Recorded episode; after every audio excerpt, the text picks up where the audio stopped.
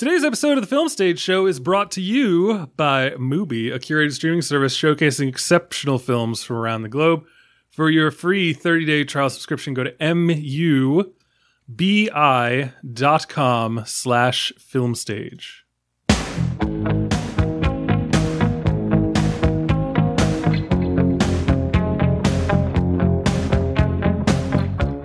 Back, ladies and gentlemen, to a brand new episode of the Film Stage Show, the movie review podcast for thefilmstage.com. As always, I'm your host, Brian J. Roan. With me today, we have Robyn Bahr. Ow! Okay, we also have Bill Graham. Don't fucking judge me. You judge me every single time. I could literally like say my name. You'd be like, okay, that was weird.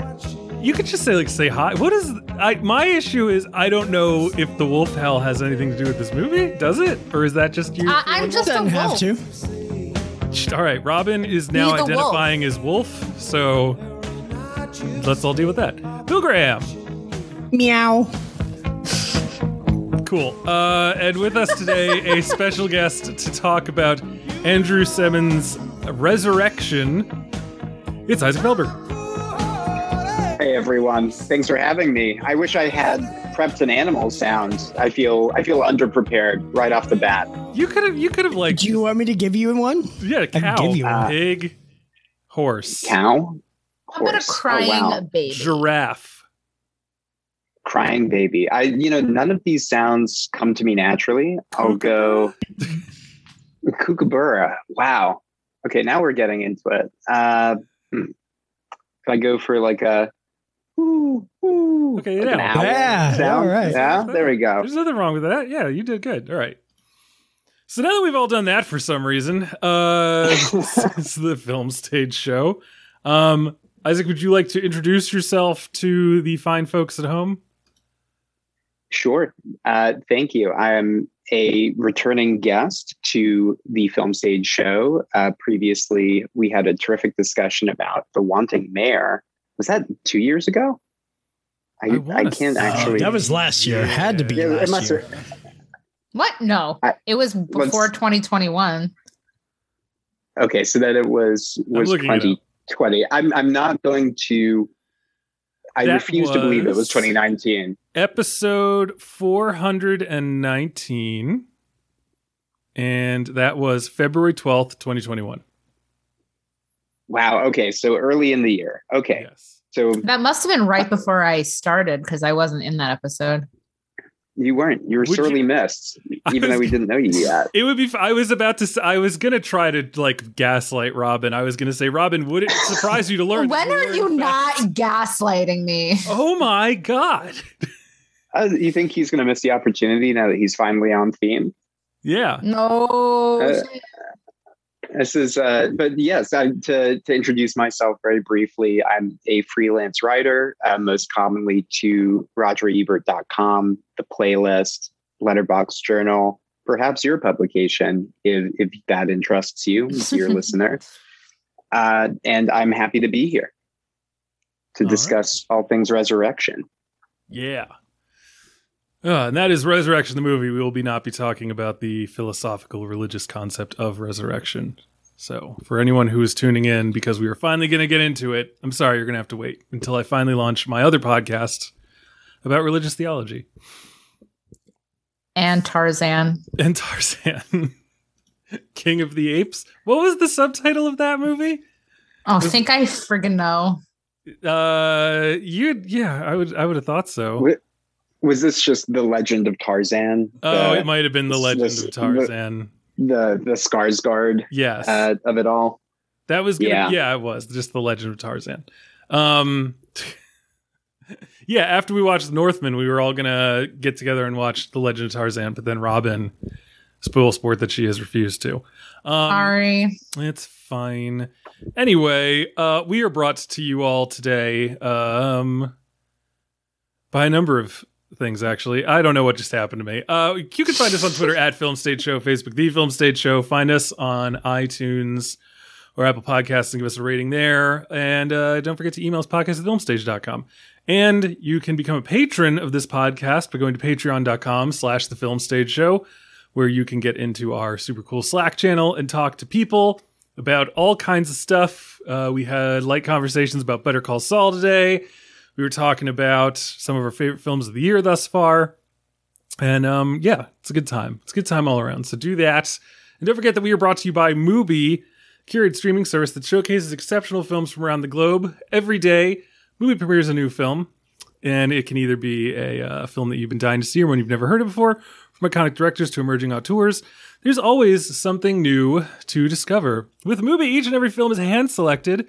It's like your own personal film festival, streaming anytime, anywhere. So, so unlike certain embattled streaming services that you may have heard about in the news recently, Which one? Jesus. I know, I know. I was gonna make a joke about one in particular, and then I was like, actually, I think they're all kind of like, name one that doesn't have a fucking problem. Mubi. Yeah, there you go. Yeah, so that's Nice why you got to get on Mubi because Mubi's never going to break your heart. Mubi's never going to let you down. That's I'm the gonna- the one streaming service that is currently showing Strawberry Mansion. So it does have that going for Oh it. Oh shit! Yeah, I am so excited to watch Strawberry Mansion. I'm I was you know shocked to see it was already streaming, but excited it was there. Nice. Whoa, something else that's coming on that sounds interesting to me is, and I honestly, I'm saying it just so I can say the title. Earlier this week, Mubi showcased Squish with an exclamation point. Pleasure literally oozes from this vivid short, which bubbles with references from Kwai to politics, wellness culture, and mental health.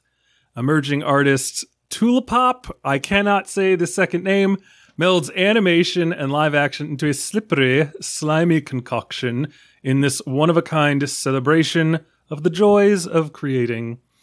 They've also got some other great stuff uh, Public Toilet in Africa, I Am Not Madame Bovary, and Corpus Christi, amongst others. So you should get on it and uh, watch some of these things. And you can do it for free by going to mubi.com slash filmstage for a whole month of great cinema for free. Again, that's mubi.com slash filmstage. So do that. And that is it, unless uh, anyone else has any active old business they'd like to cover before we get into our review of Resurrection. Yeah, there I- I- are Yeah. two words Yeah, go I never want to hear again, and that's wellness culture. Okay, Robyn. Just putting it out there. full of wellness culture. Does Uh, yes, I do. To be well. Let me tell you, I listened to a podcast today, and Okay. the podcast is interviews with people who are experts in their subject. It's like, you know, you're a paleontologist, you're uh, you're I don't know, a primatologist. It's it's about people who have like high high expertise and high degrees of um, education in these particular fields.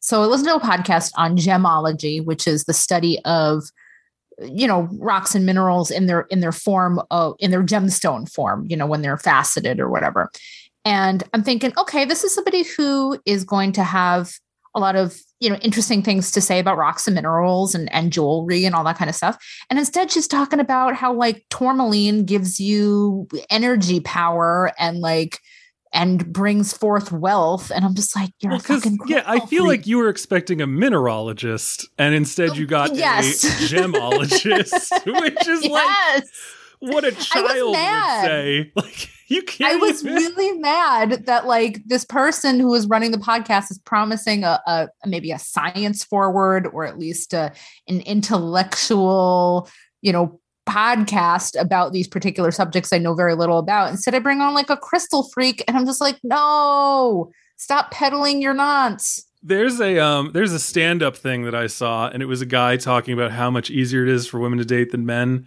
and he illustrated it in a hilarious way unlike the usually like slightly misogynistic way that that joke would go. He's like you sit on a date and a girl tells you that she's a witch and you're just like, "Oh, that's fascinating."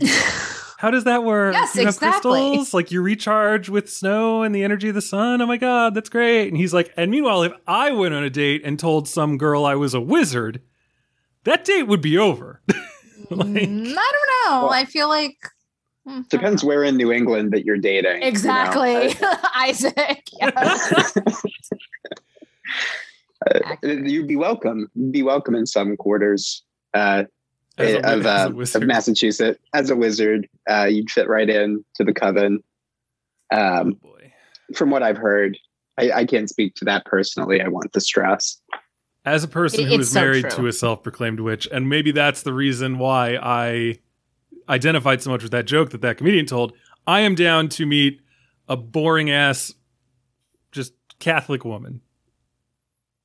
Just come. I mean, come isn't that your type? You would think so, Robyn. Except I've literally never dated one. You've never dated a No. boring Catholic, or you've just never, I've never dated, dated Catholic? a Catholic. what? I've I've dated atheist hippies. I've dated I'm not religious but I'm spiritual party girls. Ew. I've dated a literal full on worships the moon witch. Married that one. Um, but I've never been with a You- Catholic you- before. You are really turning the depressed. tables. You are turning the tables on the Catholics by feeling really guilty about this oversight of yours, though. But I think that was my thing is I was always like, I don't need to be with someone who shares my same beliefs. Like I'm an enlightened individual. And now I'm just like, no, literally everyone's fucking crazy. I at least need someone who's the same kind of crazy that I am. What Robyn, why were you saying you were depressed? I'm just depressed at the idea that like you're so self-defeating that you just are only drawn to fire and flame. Like like you're a moth that just falls in love with its own death. Ugh, Lord. I know, but now I can't do that anymore because I have a child I have to look out for. So I have I to hold myself to. a I actually know somebody that I could hook you up with, except that I think she is not into alcohol as like a thing. That may not be a good fit. As long as she's not like so morally opposed to it that she would like take an axe to our barrels like Eliot Ness, I feel like. well, I think she's fine. the one that would balk at like alcohol because of her Al-Anon experience. So Oh, okay. Well, well, well, we'll talk Hmm. about it offline. yeah, yeah, yeah. Because we are. This here- is all like this is all very strangely leading into resurrection. I'm like listening to the comment. I'm like listening to all of these criteria. I'm like, yep, uh, definitely aversion to too many things from the past that will come back at some point. And being drawn to the absolute worst fucking things for you. Yeah. Yes, Yep. I think like so. Tim Roth, who's never been good for anybody. The Um, the, the would be Severus Snape. Hmm. Wait, was he supposed to be Severus Snape? I don't know who Cerberus Snape is, but yeah, Wait, he was. No, wait. This is a real moment. Are you telling me that Snape's name is spelled S E V? Yes. It's not S E R V. No, there is no R before the It's not V. Cerberus Snape. It's Severus. Severus. Severus Snape. I have been saying Severus Snape's name wrong for fucking 20 years. Do you also say Hermione one too? No, I know Hermione. Okay. But I- Whoa, what? Would you I- say Her- Hermione? No, Bill, are you joking? Wait, Bill, how do you It's- say it? it's Hermione. Not Hermione. It's Hermione. It's Hermione. That's not how Like they say it. In, that's not how they say it in the films. Uh, I, they, maybe they're talking fast, but it's definitely Hermione. Hermione. Hermione. It's four syllables. Hermione. That's great, but it's Hermione. Nope. Okay. I don't. I don't even. I don't. You know. I don't. okay, even- J.K. Rowling literally puts the pronunciation in book four, and it is Hermione. That, that's cool, but nobody says it like that. Well, I can't speak I- to the I have to five men that, that- have directed these movies, but All right. you could have maybe if you if you had something to talk with the director of The Legend of Tarzan about. dun dun That's dun. It all connects. All right, I, anyway. I, I, I, I, I will say, if we want to get into you know roles that Tim Roth didn't take, uh, we could do a whole seminar on that. I feel like he's, you know, he is the guy for that. I, I just remember the thing about him not playing Snape is that the reason he didn't do it is because he wanted to be in Tim Burton's Planet of the Apes with Oh, Mark. Wahlberg. Loser. So I just I think that that's important to just say, you know, so that we know entirely how that played out and why. I want to spend the rest. Did you of talk with him about this? did I conspire with Tim Roth to, to No, bring like that did up? he? Did, I don't know if he was- yeah, not talk about him in a journalistic way, but more as like a life confidant. Just I don't know, Tim. I think maybe the one where you play a monkey is going to be better. he actually came to me and he asked my advice, and you know, I was how old at the time? Nine. I was like monkey. And I was too young for Harry Potter at that point. Ah. Oh Lord. His name is Severus. This is this is lit. I can't continue on with the podcast. This is blowing my fucking mind. It's definitely Severus. That's bananas. Anyway, uh yeah, Tim Roth. That's why we're talking about this uh this movie today is because we're trying to tie it in with the release of She-Hulk Attorney at Law. Oh, he God. we're not gonna go down. We're not gonna go down that road, are we? No, we're not. I, Uh, I already I feel bad enough for people who turned on the podcast for Resurrection and are getting a lot of Harry Potter. Getting once more we dip into Brian's romantic history, Harry Potter for some reason, and 'Cause I'm animal here. noises. Is your Brian? Is your romantic history part of the monoculture at this point? Is that it's linked? Just right there with with the with, Yeah. with, with the Wizarding World. That was there in the HBO Max presentation I for. mean, he for their did marry a witch. Yeah, Ooh. I, much like that Veronica Lake movie, uh, a witch was married. um, I was I married a witch, and that movie is great. yeah, that's what I'm talking about. Yeah, You called it a Mitch was a, a Mitch was wary. I said much like the Veronica Lake movie. A Mitch, was- yeah. Uh, oh, now I've got me doing it. Anyway, I was not saying the specific title. I was saying what happened within the course of the movie. All right, too many too many threads. man. Resurrection by Andrew Semans. This movie stars Rebecca Hall. I'm not. I'm not. Tim Roth. Tim Roth and Grace Kaufman. It is in theaters now and is, uh, I believe, also available to rent and or shall be available to rent very soon. And we are here to talk about it. This movie is about a woman who appears to have a completely perfect, normal, totally fine, very successful life, but it is thrown off course the closer she gets to her daughter moving out for college, and the more she begins to believe that a person from her past has found her. Here is part of the trailer. Have you ever done anything bad?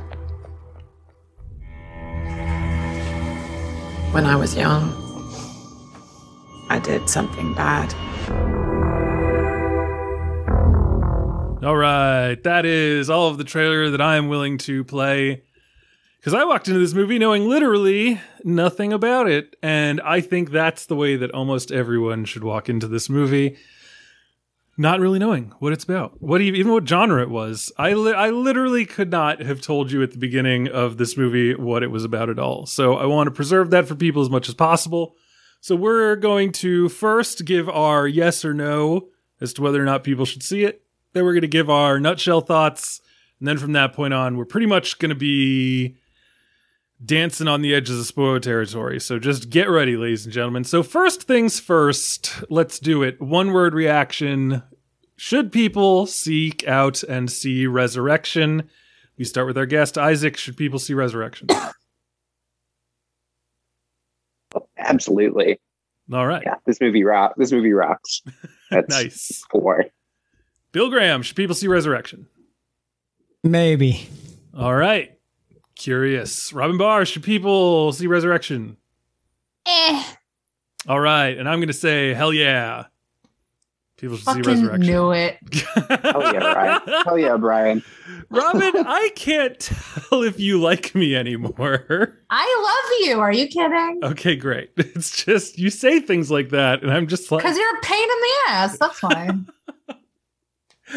oh my god. I feel like we need to have like a second supplementary episode every week that we only give to like Patreon people. yeah, like It's Brian's therapy session. you and me working through all of the shit that gets kicked up during the course of this. Yeah. Uh, if you'd like to hear that uh, and you're a patron, uh, put it into the Slack channel. Or just Um, listen to the Benedetta episode. Ah, that's right. Uh, it's a classic. All right. Anyway, so that's uh, our yes or no or up or down. So if that's all you were here for, that's what you got. Pick your fighter. Um, yeah, let's get into it. Our basic nutshell, mostly spoiler free thoughts. Let's start with Isaac. What are your rounder, fuller thoughts on Resurrection? I uh, tend to be quite positive on Rebecca Hall as as an actress and as a filmmaker. I really liked Passing, the film that she directed last year, but it was just so great to see her in a movie uh, this tense and this strange uh, because I think that she has something very destabilizing about the way she is as a perform as a performer. She's very controlled, but the the shit she says is just terrifying or absurd. Uh, and she somehow manages to ground that in this movie in something that I found to be pretty truthful and compelling. Uh, so for me, she's the reason to see it, as well as just a film that gives her the space to to play as much as this one does. All right. Bill Graham. Um, brief nutshell thoughts. Uh, let's say that if you are not having a good day, uh, this is probably not the movie for you. Um, if you're into intensity and anxiety, uh, yeah, go ahead, go for it. Um, that's that's kind of basically my whole feelings on this. Um, this is just a little stress ball nightmare film. Um, so yeah, uh, that's it. That's that's enough. All right. Robyn Bahr. You know, it's a movie that I will probably forget about in like a few days. Uh, it didn't. It didn't really stick with me, and my basic takeaway from it is that it's a slightly better version of Men. Uh, if anybody saw Hmm. that film, um, very very similar oh, wow, themes. that was this year, wasn't it? yeah, can you believe that? I had totally Uh, about that movie. Uh, yeah, but you know the themes of misogyny, the themes of uh, male control, and you know how how male control is used to emphasize horror. Um, you know, when in some ways uh, abuse and things like that is already a horror in and of itself. You know that, that it's interesting enough, but I'm not sure if it really says anything more than that. I really enjoyed this movie. I found this movie to be uh like I just was I was on its level in its world from start to finish. Even as I had no idea what was going on, I loved every place it could have gone. I was like super excited. The potential of it was great. Rebecca Hall's performance is a friggin' lightning rod and just like keeps just generating incredible wattage and energy. Um, and uh, I love Tim Roth, so I was like, oh, it's Tim Roth, and I was like worried he wouldn't be in it that much, and instead, he's a big part of it. And I was like, oh, this is great. This is great. Me and Tim get to hang out again. Um, I feel like I don't see him in enough stuff. He would have really played a really great Cerberus Snape. Um, and yeah, this this movie, I mean, I didn't know where it was going to go. I had my ideas, and then it's one of those movies where as it kept going, I kept thinking like, "Oh, I hope it goes here. I hope it does this," and it kept doing it, and it was awesome, and I loved it. So, for me, this was a hugely pleasant surprise because, as the person who asked on Twitter what we were talking about can attest, when Robyn said we're going to talk about resurrection, my response was, "What the hell is resurrection?" And so, um, yeah, I'm super excited about this. I thought this was another one of those like three movies that had like the the plot of like, hey, the dead came back or something. Remember when that was like a thing that happened like six different times in the course of a year? Mhm. Oh, you're talking about the Nicole Kidman movie No, or that's like- whatever? Birth, isn't it? There were literally Yeah. like three movies that were like, what if some dead people Oh. came back? Yeah. Wait, It was the series. one with it was An- series too, right? It was like Yes. a show, Angelina the, the Angelina Jo- Angelina Jolie had one, right? Changeling. No, that's her son is gone, and he ca- no, Bill. They're literally like the the it's they were called like reprieve The Return. Yeah, they were all called like the return in some way, shape, or form, and there were like five of them. yeah. What? I remember. I remember there was an. This was a long time ago in, I guess, just TV history. But I remember when The Returned was. I think it was on like Sundance Channel, or something like that. But there was like a remake of a popular French show where all the kids who'd gone missing suddenly came back, and then they did an American version. And I feel like this was like right in that that craze. I know what you're I know what you're talking about. I feel like it was like 2015 to 17. Yeah, it was. I would even say 20 before the- the 2015. it was like TV 2013, series- 2014. Yeah, the American TV series The Returned was 2015 and it was based on the original French movie which was based on the French film. But like yeah, there were a bunch of things that were all The like French that. TV series is really good. The French movie sucked, but the TV series was great. Nice. Well, it was can the American version was canceled by A&E after one season. A and E. That's what it was. It was the Bates Motel channel, right? Yes, the ba- Mhm. yeah, that's what they rebranded to for a little while. Didn't they have like the top of the lake or like, you know, fell spar or like one of those those like misty vague. I think Top of the Lake was IFC. Oh, okay.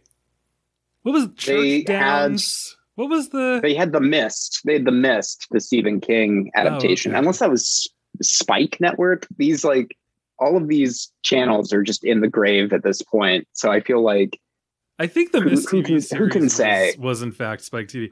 There was like there was like Top of the Lake and like Fall Church or like Church Fall or Cathedral Down or something. There was like a bunch of like those British things where it's like someone died and we're gonna hang out in this town for six Mm. episodes. You know, broad, like a broad church. Oh, that's the one. I was talking about. Broad, broad Church. Yeah. Yeah, yeah, they all they all I'm were not- around I'm there at some at point in time. no, no, I I have the weirdest recall for specifically that era because I think that's when I was first getting into uh, TV drama um, around Bates Motel and that that very strange show that where I was like, this is prestige, right? And then I just kind of kept watching and it just kept getting worse and worse and stranger. Jamie Dornan was in one of those, wasn't he? He was in the fall, I think. That oh, was the uh, fall was the he was like the different one. he was in- That's why I kept saying Fall Church or Church Fall because there was the No, Fall Church or There was the fall. There was Broad, Broad Church, Church- and there Broad was Church Top had an American version that was like fuck. It was something in New Jersey though. Fuck church. Fuck church. I just I, I remember it wasn't broad church. I thought, or maybe it was broad church. Maybe it was just Narrow Church? rebranded with Narrow Chapel. yeah something. Anyway, the Uh, resurrection. oh my god! So yeah, I loved this movie. It was great. Can can I say something to finish that that tangent if it connects back yes, to resurrection? absolutely. I, I grant you. The the Broadchurch American remake. Uh, it had David Tennant in it, which is why I was confused. But it was called Grace Point, Grace Uh, Point, that's what I was thinking which, of. which, which is a fine segue for me to say that in addition to praising Rebecca Hall in this movie, Grace Kaufman as her daughter in Resurrection, I think holds her own, uh, which is a tall order when you're acting against Rebecca Hall, who is also playing your your insane mother, uh, or potentially insane mother. Was she also in Gracepoint? She was not, but her name is Grace. Oh. Dun dun dun. I will say, uh, Gracepoint took place in Northern California, not New Jersey. really? Because it looked like it was very New Jersey, if you know what I mean.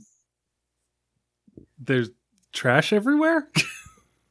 Just have like a Jersey vibe. Everyone Gray. was drinking red wine with a straw and listening to Bon Jovi. Oh. Hey, that's Jersey, baby. Um.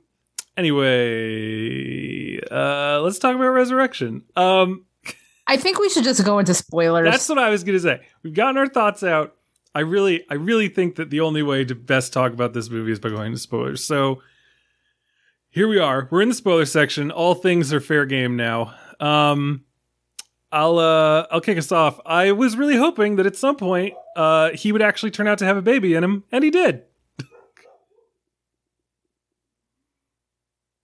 That's it. That's my Uh, did he? Did he though? I don't even Did know he if he, though? Right, That's a very good point, Bill. I don't think he actually did, but I like the fact that she and Hermania pulled one out of him because I was like, "This is great. All I need is the literalization of this abuse tactic," and it happened, and I was fine. and it's just- the same goddamn climax as men. no, it's not. Yeah. The okay, in men, he just keeps giving fucking birth to himself. And in this one, he gets stabbed, gutted, and she pulls a fucking baby out of And him. And he has a cesarean section of his own baby. Okay, all of the all of the ones in men were live birth, not cesarean. So Okay, but come on. Like No, I I refuse to allow you to win that point. This is nothing like the ending of Men. It's the Yeah. same fucking ending. No, no, she fucking murders a dude and then rips a. Don't be so of him. literal. I mean, in like the poetic sense, it's the same theme. I don't think it is because in Men, it's her coming to Mm, realize some like, man is oh, haunting me, but I don't. Nobody believes me. Nobody knows if it's real abuse. I, I think that I will. I, this is what I'll say. I think this one is more obvious and therefore much better than Men. And I also think that this one Yeah, Is men a is lot- the worst. yeah, is a lot narrower and therefore better than men. Like I, w- I could agree with you about that if like, if in this one she was talking about all men or like whatever. Uh, Like, uh, like the the central metaphor of this one holds up a lot better than in men because like you know go listen to our fucking men episode like we we tear that fucking nonsense apart um, yeah, the movie is terrible. This is not a terrible movie. I, Right. Don't get me wrong. And in this one, I do like think it's better than that other movie. Right. In this one, I believe all of the possibly symbolic actions graft better onto her personal story, and that the ending is a lot more meaningful and impactful, and it doesn't literally involve the main character becoming so fucking over the metaphor repeating itself that she walks away from it. Um, and just doesn't end with like, you know, a guy being like, "Hey, all of this stuff is representing this thing, and I just wanted you to love me." Like, come on, like, goddamn.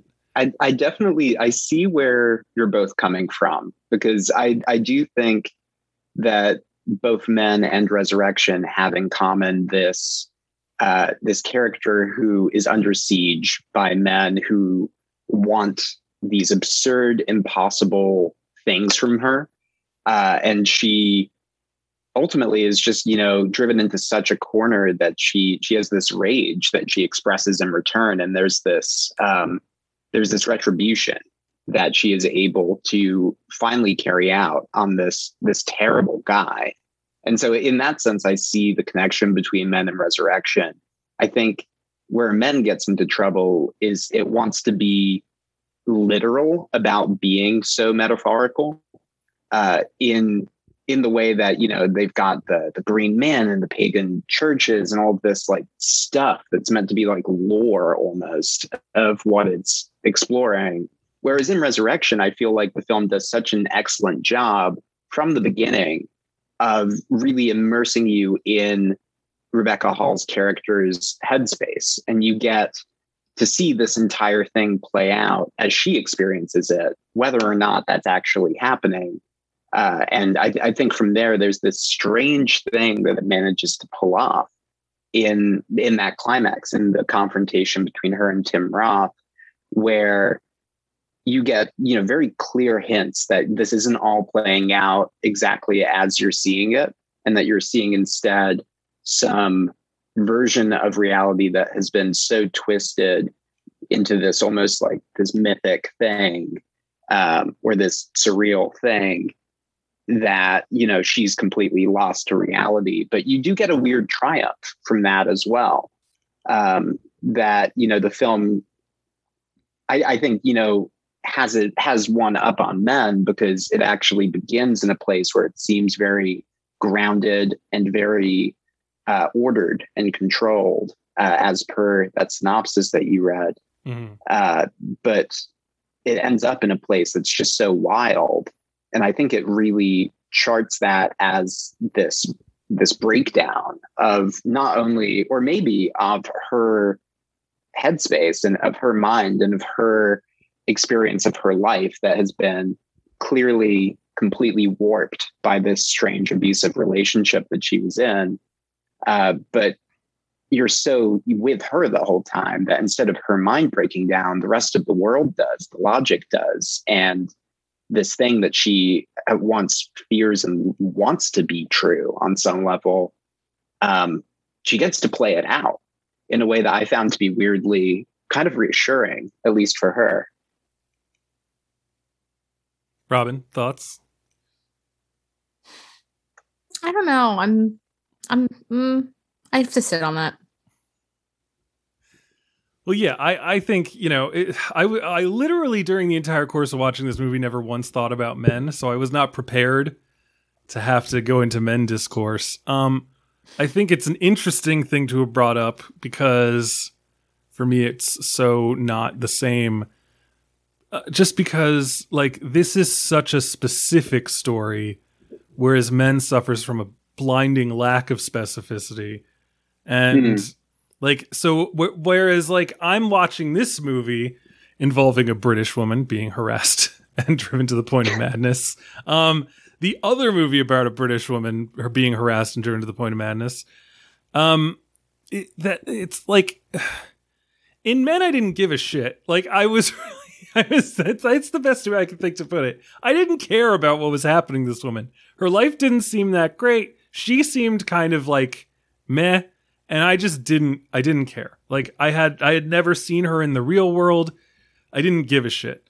Um yeah, it's a little unnerving, but like everyone's got the same face. Why isn't she talking about it? Like what's happening here?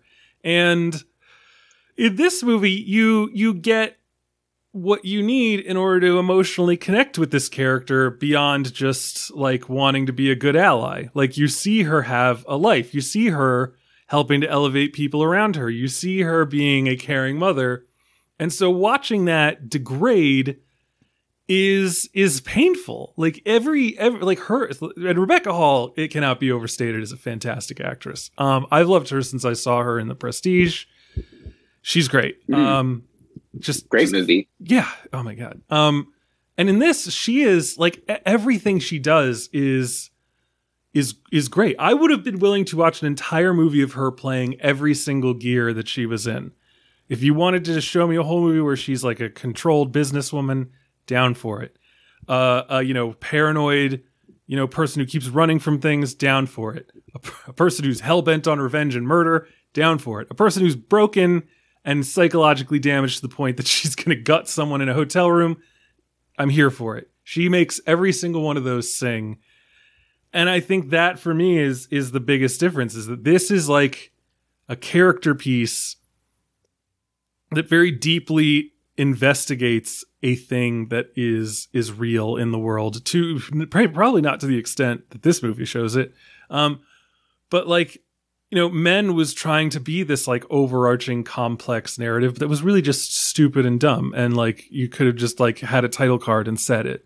And this movie instead really shows you like the impact of something like that. You take this person who opens the movie telling someone like fuck this dude you're with and his like excuses just leave and then like show the way that she can like revert through these like levels of manipulation and terror into someone who loses everything and has to go through this. And like it, it's really quite affecting and it really makes her I won't call it a victory, but her final vengeance at least uh, deeply affecting and very interesting to me. And honestly, like the the way the movie is directed and and written uh, makes it just incredible to to watch as well.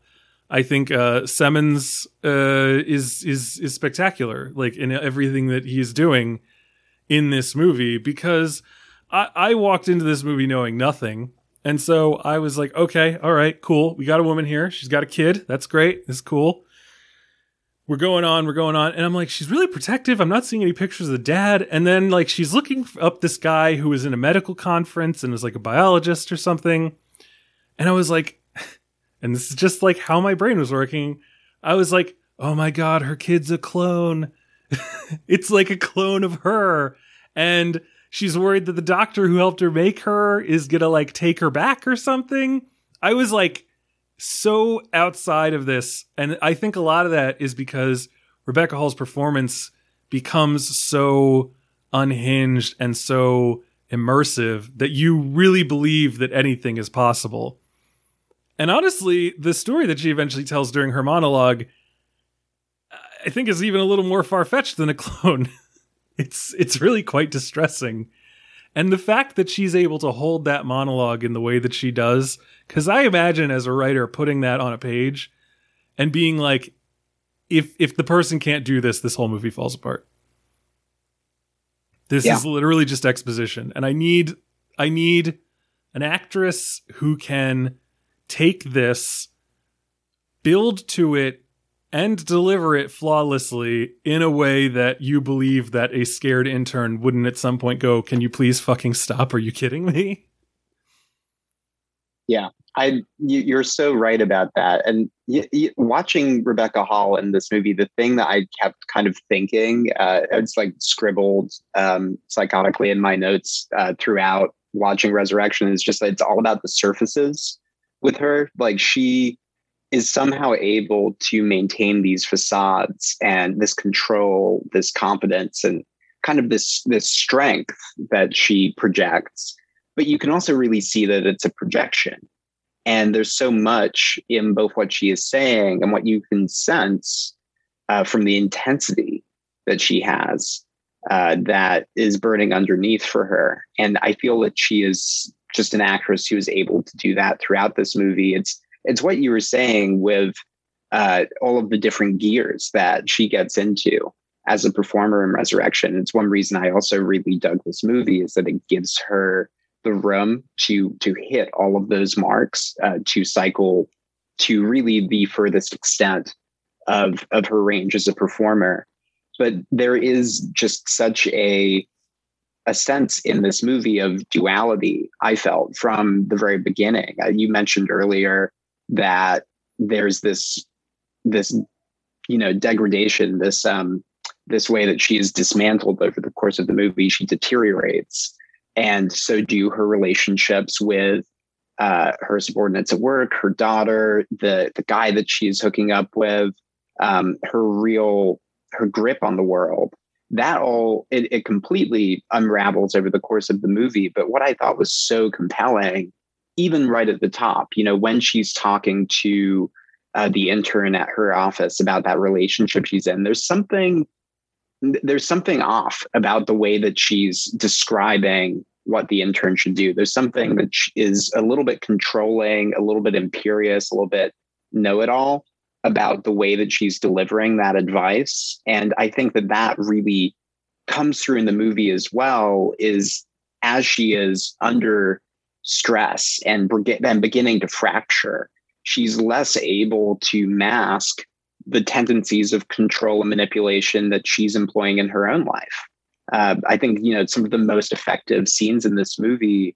I mentioned Grace Kaufman, the young actress playing her daughter, but to see those two together and to really realize how completely she's destroying this really close relationship in her life because she can't keep her demons in check. She can't get out of her own way, um, and she's just consumed by it.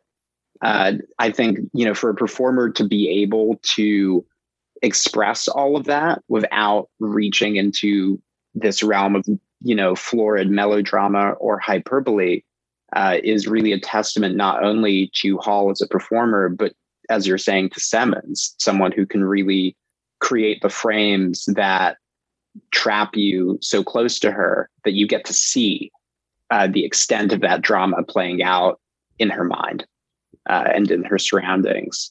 Uh, th- there's a lot about yeah. Th- sorry, I was just going to say like one last thing is just that there's so much about resurrection that really, um, it, it it really just made me think about these movies that are so polished uh, and so controlled, and the fact that there are so many movies that have that austerity but really maintain it, um, and you feel that tension throughout an entire film. Uh, and I haven't seen too many films that stage a story this far out uh, that becomes this surreal and this horrifying uh, in a very direct way uh, without really breaking from those stripped down washed out mundane environments Yeah, this is this is like a a a more kinetic Han- Han- Haneke.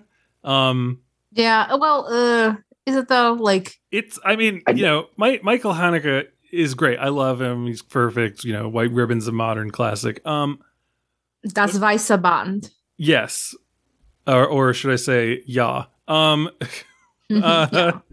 and but like you know, if if I were to show one of his movies to someone and they're like, I don't know, it seemed a little inert. Like if a normie said that, I'd be like, well, yeah, you know, there's a lot of a lot of static long takes and stuff. And so this one has that level of control and not, you know, it's it's not cut like a Michael Bay movie. It's got reserve to it, but it, it still moves, you know? So like I would I would say I don't think I'm too far out of line saying that.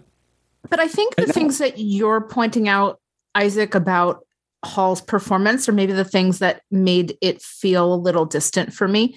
Um, I don't, I mean, I don't know if I would say it's not hyperbole.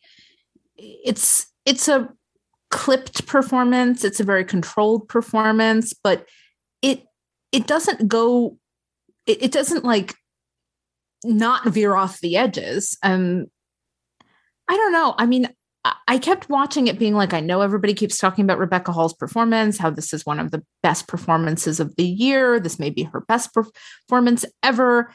And I just kept thinking, she's kind of doing her shtick, which is that very thin lined mouth and the very, I don't know, Royal Academy type of monologue. And I'm not saying she went there, Mhm. but like it it just kind of felt so controlled to me that I didn't I didn't feel any real rawness from her. Um and part of that, yeah, maybe that's the character, the character who is, you know, who is this quote unquote perfect woman who is who never fooled me from the get-go. Like, you know, there's nothing about her that you would think this woman is actually in control of her life.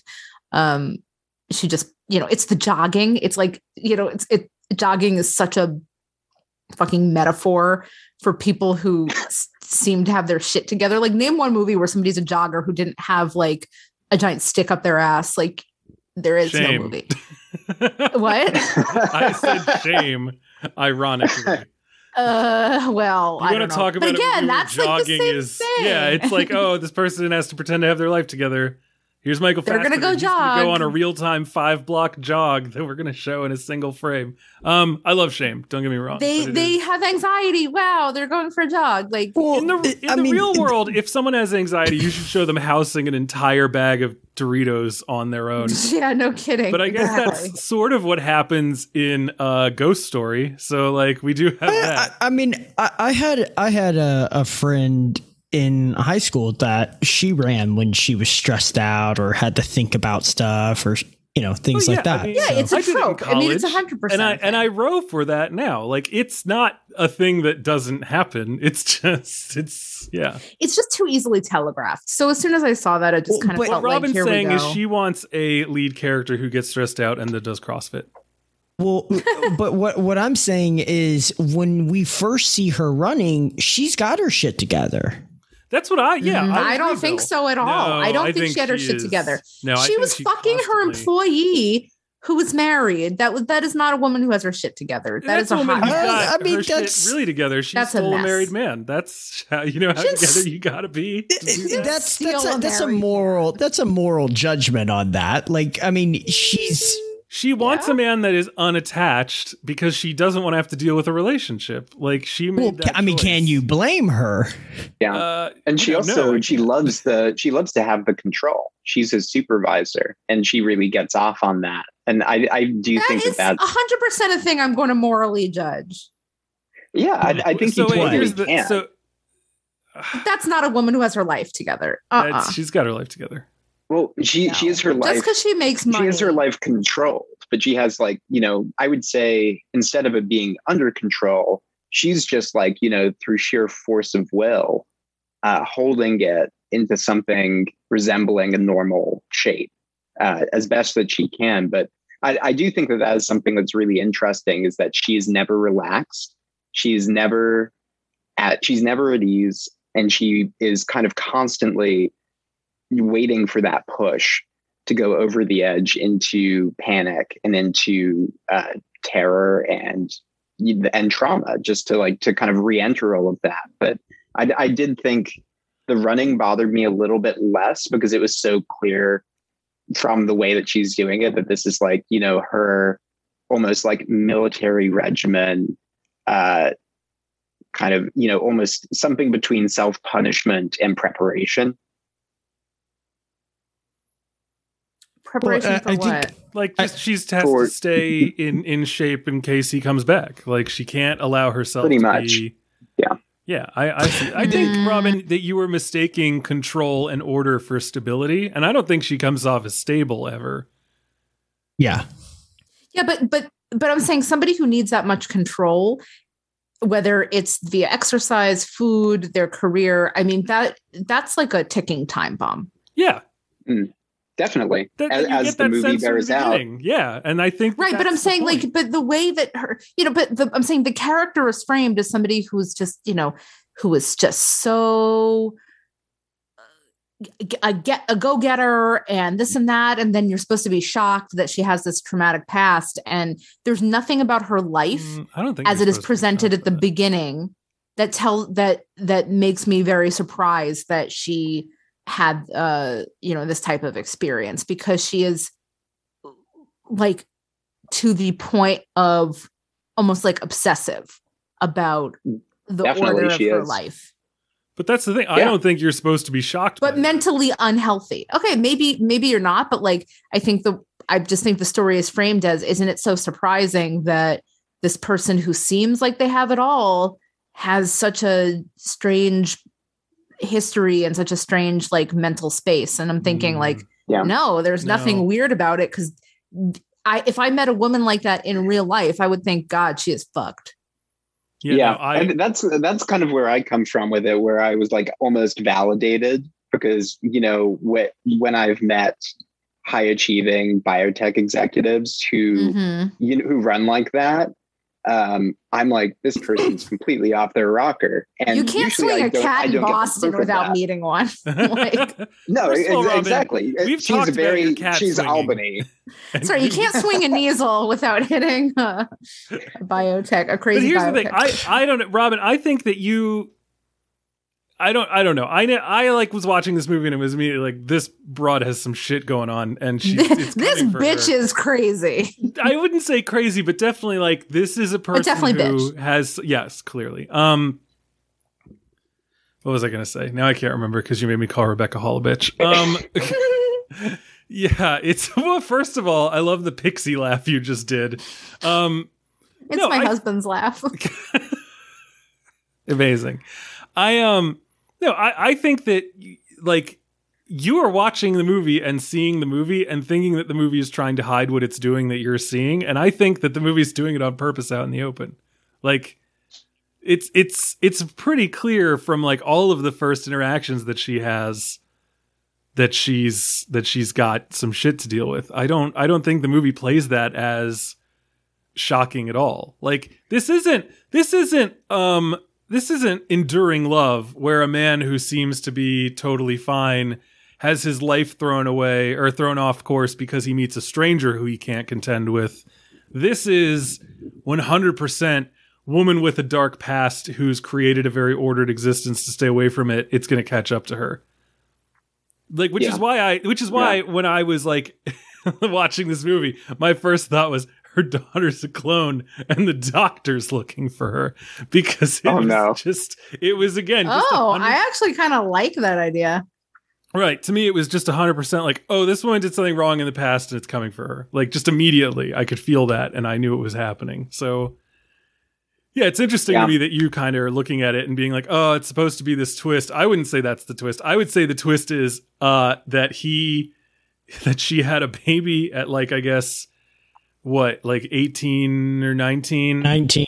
and um and then uh and then fucking went out to get some groceries and came back and only two fingers were left and her abusive partner said that he ate it and it was living inside of him and would become upset whenever she didn't do what he uh, wanted her to. Yeah. There, there's this like you know way that that abuse specifically the the kind that he enacts on her in this movie there is like that insane emotional abuse of just you know telling her that he has done something that he could not have done like right? Like there's no way that he could have done that. And yet like he is continuing to lure her and reel her into his orbit in that way. But th- there's also kind of in that emotional abuse such a claim to her to her body and to her physicality that I think the the film to me is really interesting with a lot of the stuff about motherhood, about pregnancy, about childbearing, uh, because so much of what she seems at the beginning to me to be trying to resist is anyone who would tell her to do something like physically that she couldn't do. Um, and and to me that really set up the the final sequence in a compelling way where you know she is able to enact this impossible revenge by making his body do something that you know we don't think is logical or or could be possible. But to her it's like you know the culmination of all of these mind games that he's playing to try to contort her into these horrifying shapes right it's, uh, in, it's, in, um, in her own life. it's it's Yeah. really dark. I mean we've already said he gets gutted and she pulls a baby out of him. Uh so redundancy but it's a really dark way to end the movie because honestly the way she defeats him is not by exerting her own will into the situation but rather giving into his weird delusional gaslighting so completely that she takes Right. it to like a horrific conclusion. Because he's like i've got you know baby ben in me and he's upset. Can't you hear him crying. And it's like you know sure okay i understand. As an abusive person. You're trying to draw someone into your reality and make them doubt their own. But uh you got to realize that if you set up a reality where the person they love is inside you she might try to get him out. And so that was actually a thing in this movie is when he when it becomes clear that that's what the the thing is that like you know he says that it was inside of him i was like man i really hope it is. Like i think that would be nuts if um it turned out to be true. And then when she was in the hotel room and kind of like gave into his delusion and started crying and breaking down i was like oh my god i know what's going to happen and it's going to be fucking awesome. And it was. Like there's something incredibly strange and off-putting about the way that this movie basically is like yeah the the thing that happens now is he wins and uh also he gets to get murdered because she's still gonna win in her own way within that it's so strange but like yeah Yeah. he's like he like Yeah. he finally convinces her and i don't know i guess like tim roth in this movie just isn't as fucking balls out crazy as i am because i was like dude you do realize that now what she's gonna want to do is get the baby out yeah Um, if the baby is like somehow still alive after all these years i mean i, I think there's so much in that where it's like it was never about reality stomach. yeah, Like, yeah, exactly like First there's of all, I plenty don't of think it was in his stomach. there. I think it was within his his his uh his cavity. and it seemed like it was behind a bunch of stuff rather than inside of it, you know? yeah True, it- it's weird i i'd be curious which organ I'd, I'd be curious like which organ that baby was in the place of like if you could like look at someone's chest like whether Where the baby was. I don't know, but let's ask crimes of the future. yeah because because there's you know Was if there you a want tattoo on that an, anatomical anatomical accuracy we can go to david cronenberg I mean, are we really like questioning the sort of, uh, you know, I don't know, physiological reality of of this concept? It's it's a good question because i feel like so much of the the mind games and so much of the that stuff in the movie is this question of like whether because it's not about reality. It's not about what's truth. It's about control. And it's about you know what what you can get another person to believe. And so i think it's great that we're having this conversation about whether or not there could have actually been a baby inside of him because we we've been shown things that make us think that there maybe there was a baby um, this whole time that didn't age and was somehow communicating as well um, with Tim Roth. Or it could have been some kind of like Folie à Deux thing where they both had this delusion, but I don't know. Oh, you mean the sequel Yeah. to Joker? I can't fucking wait. Wow. For for Like- for the Lady what Gaga. Mm. Mm, mm, mm. Yes. I can't wait. Everything Um, about I- that sequel makes sense to me. Fully I, do. I, I do I want to mention you fully that do Isaac- mention. Isaac, you you touched on it at the beginning when she's having this kind of like therapy session with the intern, and I was very taken aback to find out later on in the film that she is just like a, a biotech executive. Like that's it. And I was like, wait, you're not a therapist? Then what the fuck was Right, that? Because best that's part. is I was not. like, Right. Oh, she's a therapist, and then I was like, I don't know. This seems aggressive for what a therapist. But maybe she's a therapist who's like fucking over her patients. Like, Yeah, she's a it. creepy intern supervisor. Yeah. That, that's so much as you realize throughout the film just how she's being seen from the outside. Because again, like you're so trapped with her perspective the whole time that you're kind of just believing what's going on. It's funny. I'm. I'll just mention it because I've been writing about it this week. But um, it, has anyone else here seen Lodge Kerrigan's movie Keane? Yes. Love that movie. Uh, It, it I the, haven't. Keane Keane does this amazing thing. It's a it's a movie somewhat like Resurrection, where it's following a lead performance so so closely uh, the entire time. In Keane's case, it's Damian Lewis playing a guy who may or may not be homeless and may or may not have had a daughter who may or may not have been abducted at Port Authority uh, terminal uh, a year prior. And the Mhm. film picks up, and you're following him so closely through his day to day as he's running up to strangers, asking if they've seen his daughter, trying to find some sort of sense of what could have happened. Uh, but the thing that Kerrigan does that I think is so compelling, and that it's funny, I think that Andrew Semans has maybe seen Keane, um, is, is that he stays so close to Damian Lewis, like really right up in lockstep with him. It was this crazy filming style where he was filming on, um, I believe he was filming on 35, but he was doing it and like running, like with, um, like doing it handheld and keeping track with Lewis as they're running around Port Authority. And he holds the camera so close to this guy that you almost, you know, believe him immediately. Uh, and it isn't until later in the film when he meets uh, a young mother, uh, played by Amy Ryan, and her daughter, played by Abigail Breslin, that you can start to take a step back and think about how Keane is interacting with everyone and then what he is coming off as to them. And I think that Resurrection does a similar thing in a more understated way uh, to what Bill was saying at the office. You you get these scenes later where you can see her uh, through the glass door of her office, like it into the larger office of all the cubicles, and people are just like kind of unnerved and just like looking around, not really sure what to do as she is yelling at this person.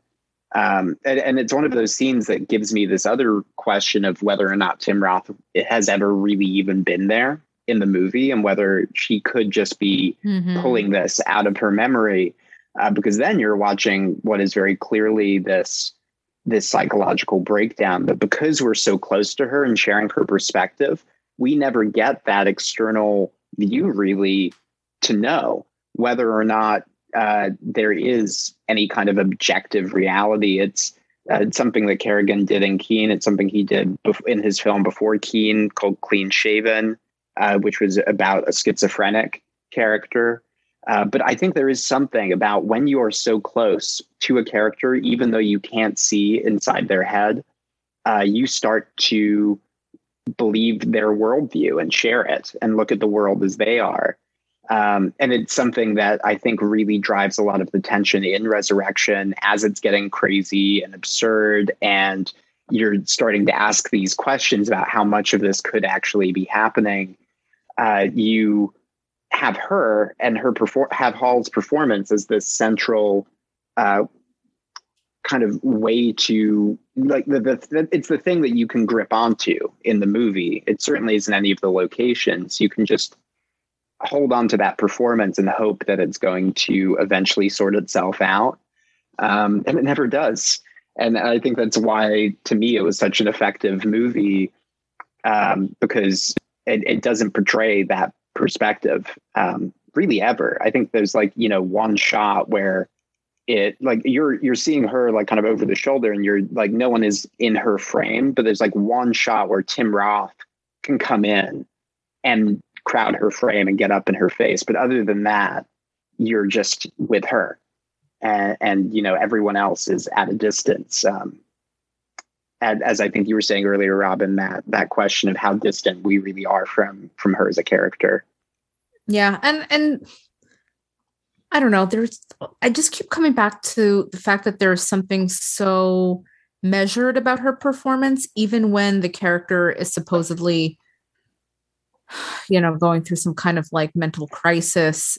It it, it just seems like not really organic to me. And I say this as somebody who really loves Rebecca Hall. I think she's stunningly beautiful. I think she's a great actor.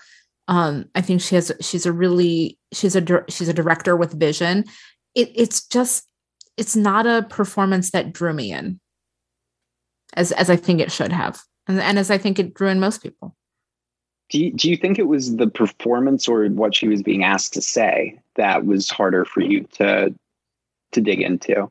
Uh, it, you know, I think partially was probably the development of the character. I'll be honest, but even still, I mean, I think a performer has.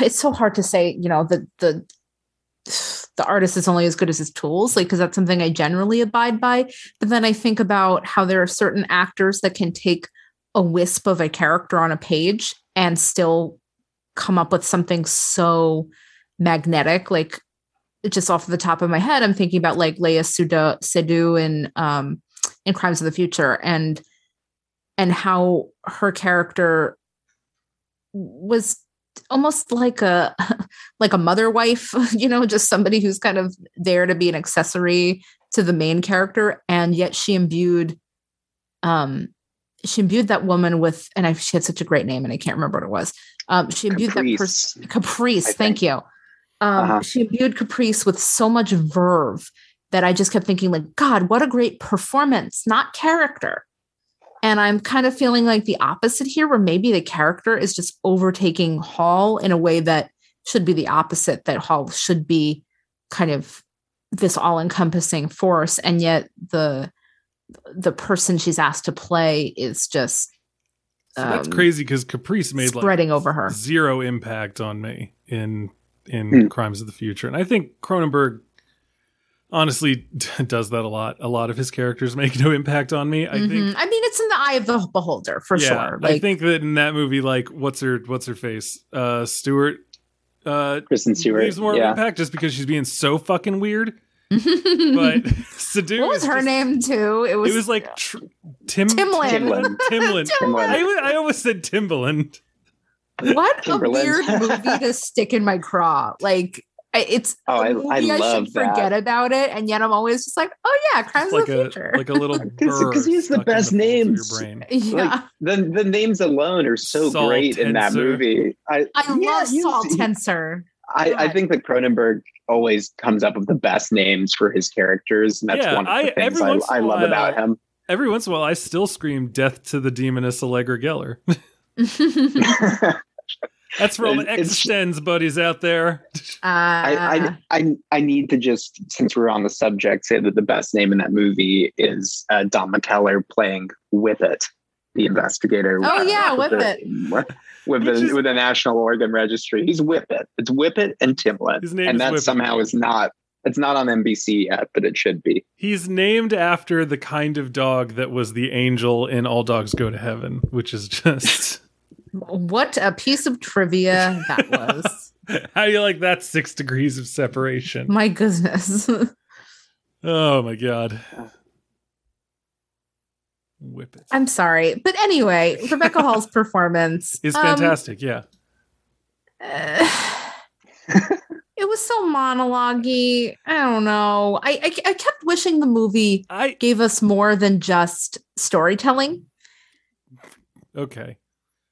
I get that. You know, I think that I think this that would almost fold into to Michael Snydell's neat complaint. Um mm-hmm. you know, but I love that. Like again, I loved one of my favorite pieces of filmed media last year if we want to be that weirdly broad about it. Um don't say the bear. no, that's this year, and the bear I is. fucking awesome. love the bear. The bear is talk about monologue I still loved it. Oh my god, that the oh god, we can't. You can't. I actually literally just started watching The Bear again today because a friend of mine said, Hey, I finally finished watching The Bear. And my brain was like, Dude, let's do that again. Give me was like, more. You're right, brain. Let's do it. And immediately I already had the the refused playing in my head. No, it's not the refused. It's the used, right? Anyway, it doesn't matter. People who know know. Um, and so I was like, well, I gotta start watching that again. Mm. Watching him hustling for that beef and screaming at people. And there was a TikTok that was uh, what was it? It's I think it was like the bear, but it's a restaurant where they only make peanut butter and jelly sandwiches. Oh, I like that. and all of them were screaming at each other, and all of them had cigarettes dangling out of their lips. Oh, Anyway, God. I, that show Brian, made me I- believe I- in TV again.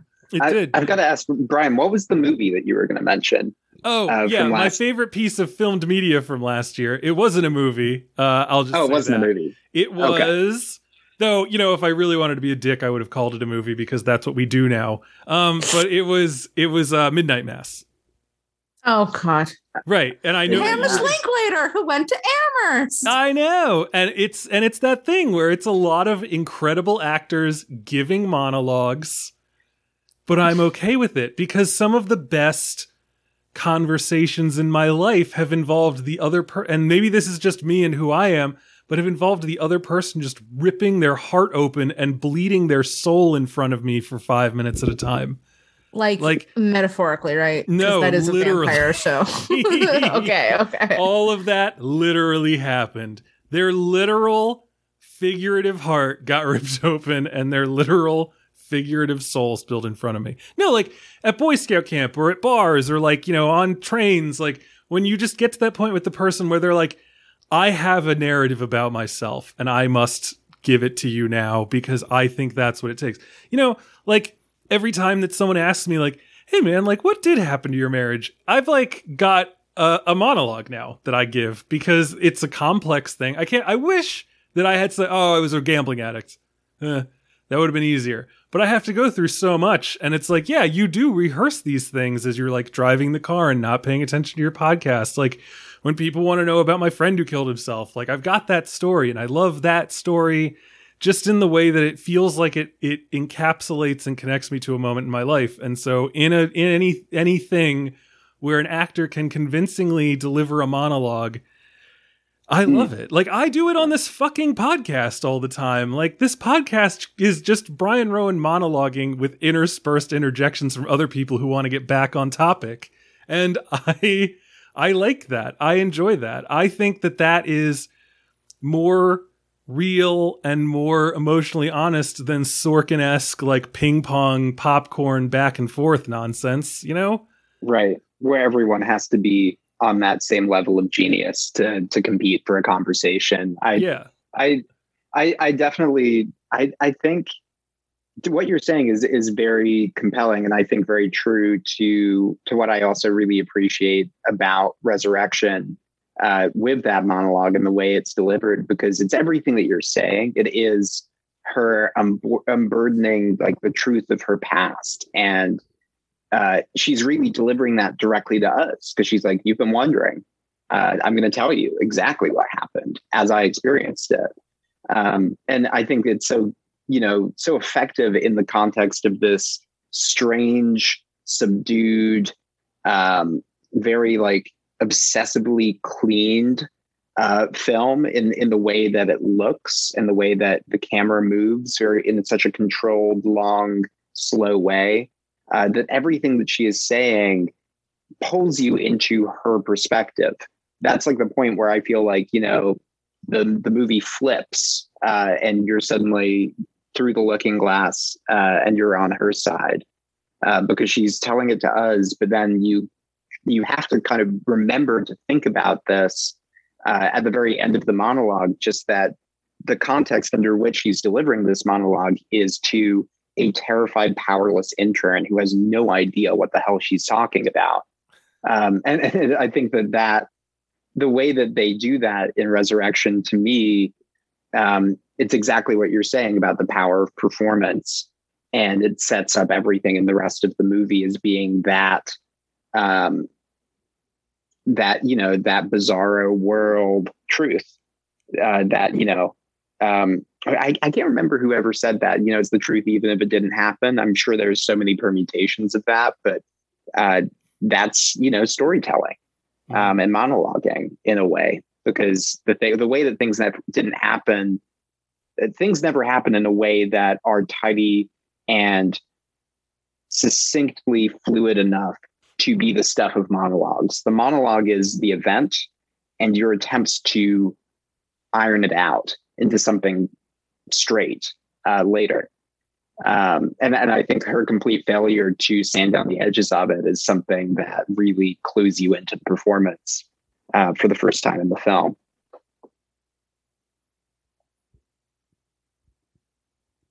I'm chewing on it.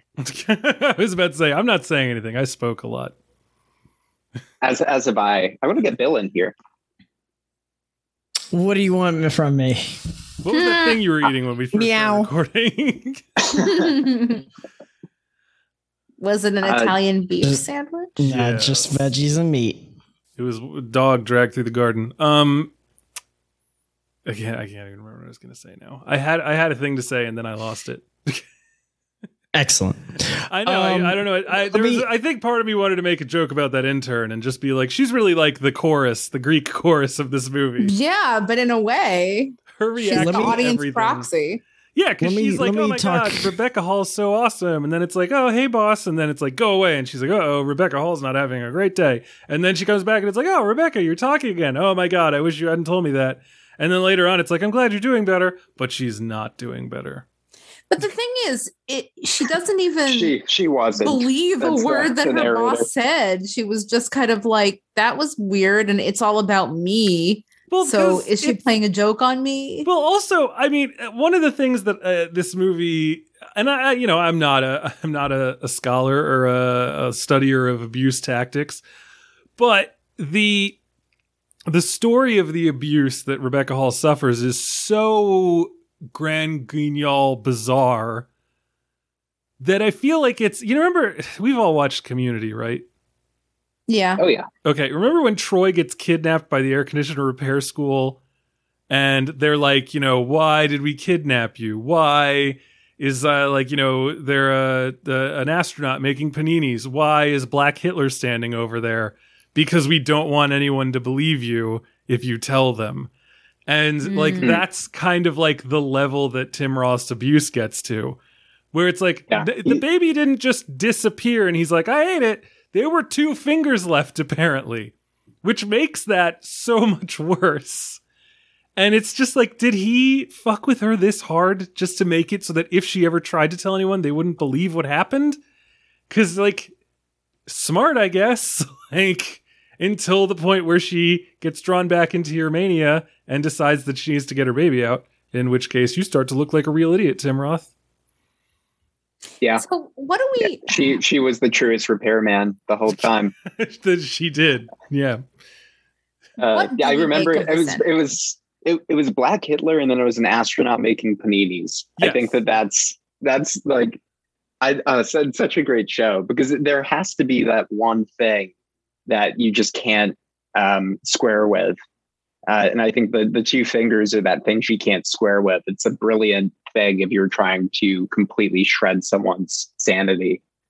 Yeah, and then to claim like, no, the baby's fine, he's inside me, I swear. And it's like, I don't think that anyone could be that crazy. It it is that th- it's like the it's like Michigan J Frog coming alive and singing when no one's looking. It's like that's so absurd and it's only happening to you, and so how can I believe you? In fact, there's an episode of News Radio that I just watched that had that where a Salvation Army Santa Claus keeps telling Phil Hartman that he's gonna murder Is him. Is it 1997? what the fuck? Wait, News- what? What News is this Radio- Phil Hartman movie? News What? radio. It's it's a it's a television. series. child. Yeah. Oh, that's no, no, right. no. The, the which movie is it? It, it is News Radio, the show. yeah, it's not News radio, movie. the show. It's it's, Oh, it's okay. this like it was like a cult TV sitcom that like only just now finally came on streaming. It's on uh Amazon Prime. Mm. It was there all anyone could talk about. And it was it's not on Peacock. That's interesting. No, it's not. I think NBC hates that show. Well, I mean, uh, there's a lot of drama with that show. It, it, I think it was very ahead of its time, uh, it which was. is a It phrase I 100% usually hate. ahead of its but time.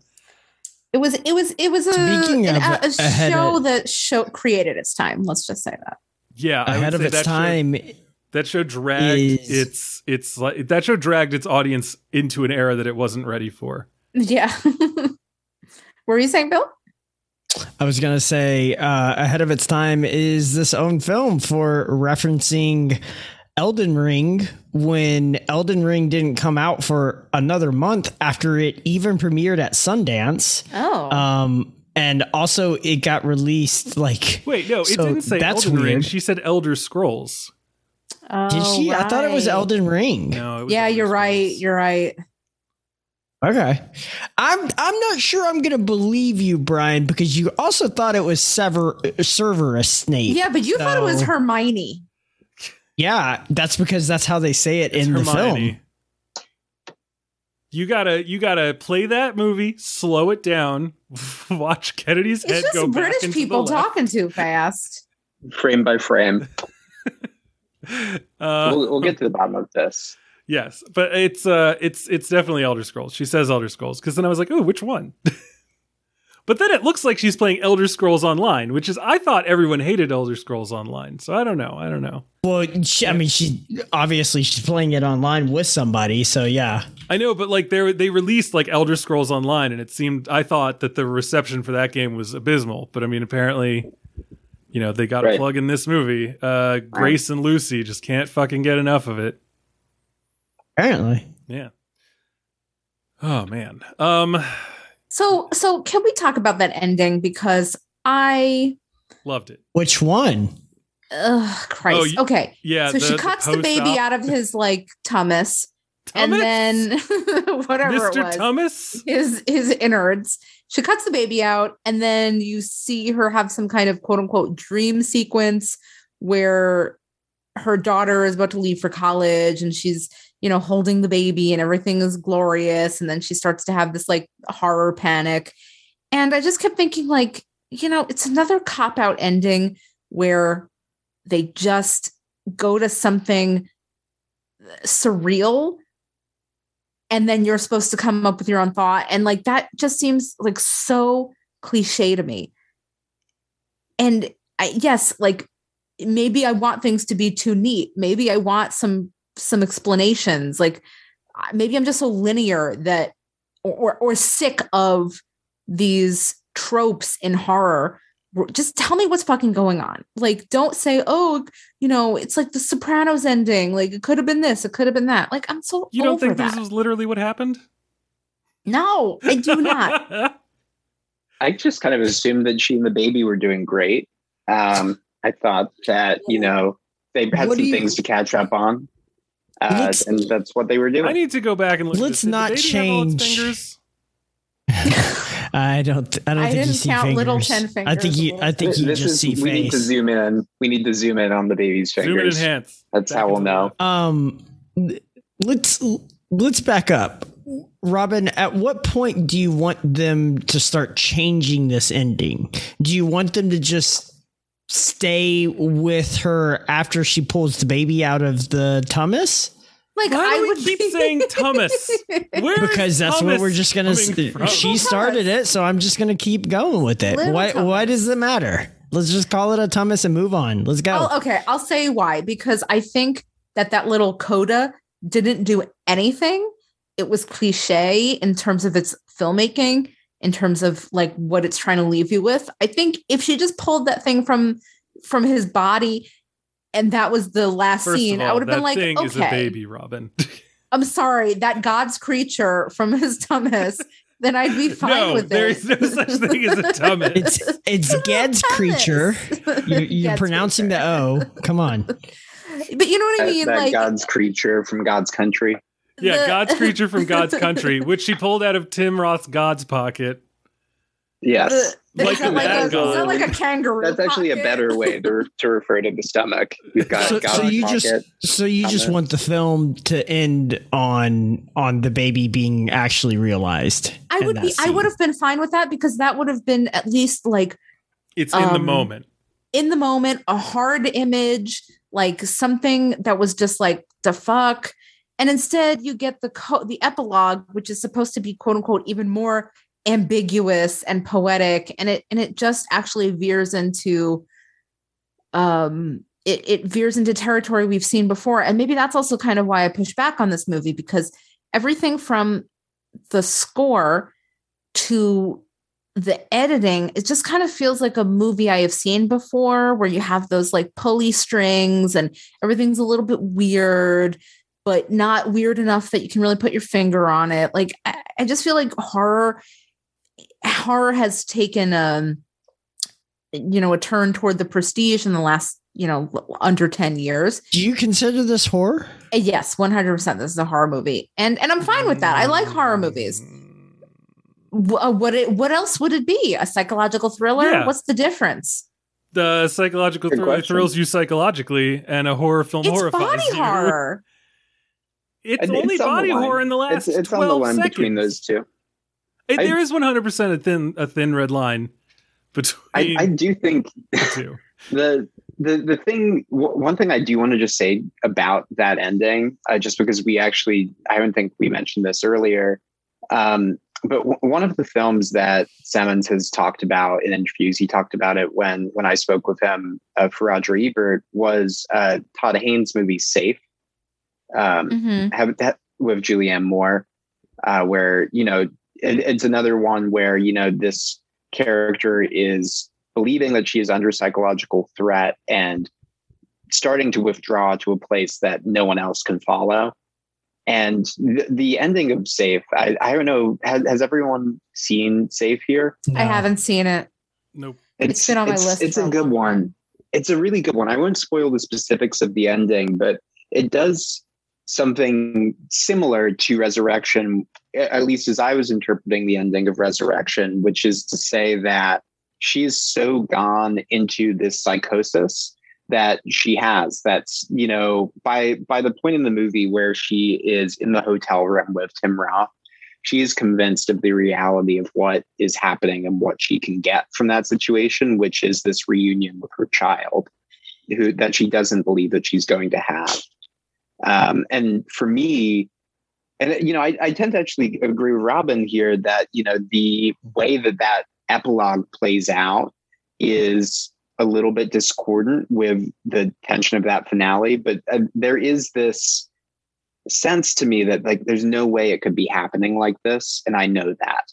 Uh, for one of the first times in the movie i'm like i'm completely confident that this is not exactly how that went um, and so to me that's the, the point at which we start to leave her perspective. We're watching her from the door to that bedroom but she's on the bed alone with this thing in her arms.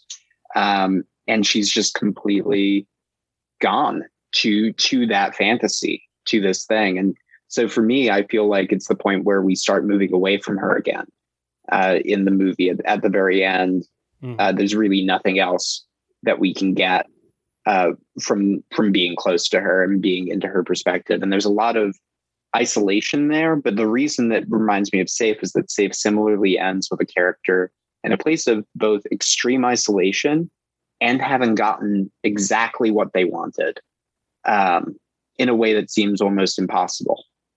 Um, and so to me, the duality of that, uh, it, it really it sums the movie up uh, for me is this thing about what what you can do to yourself uh, if you are not able to kind of cope with the things that have been done to you. They they rule you, but they also just completely overcome any sense of of reality that you might have that's your own um, and you continue to just be controlled by it so to me like this is a, a story about a woman who believes she's in control and ends up completely imprisoned by the thing that she was trying to keep in um, and so to me it works but i i completely understand the mileage varying especially given the zaniness of that hotel sequence and then the relative patness of that final that final moment where Pat, you know yeah, the daughter's that's a really back good way of Yeah. putting it.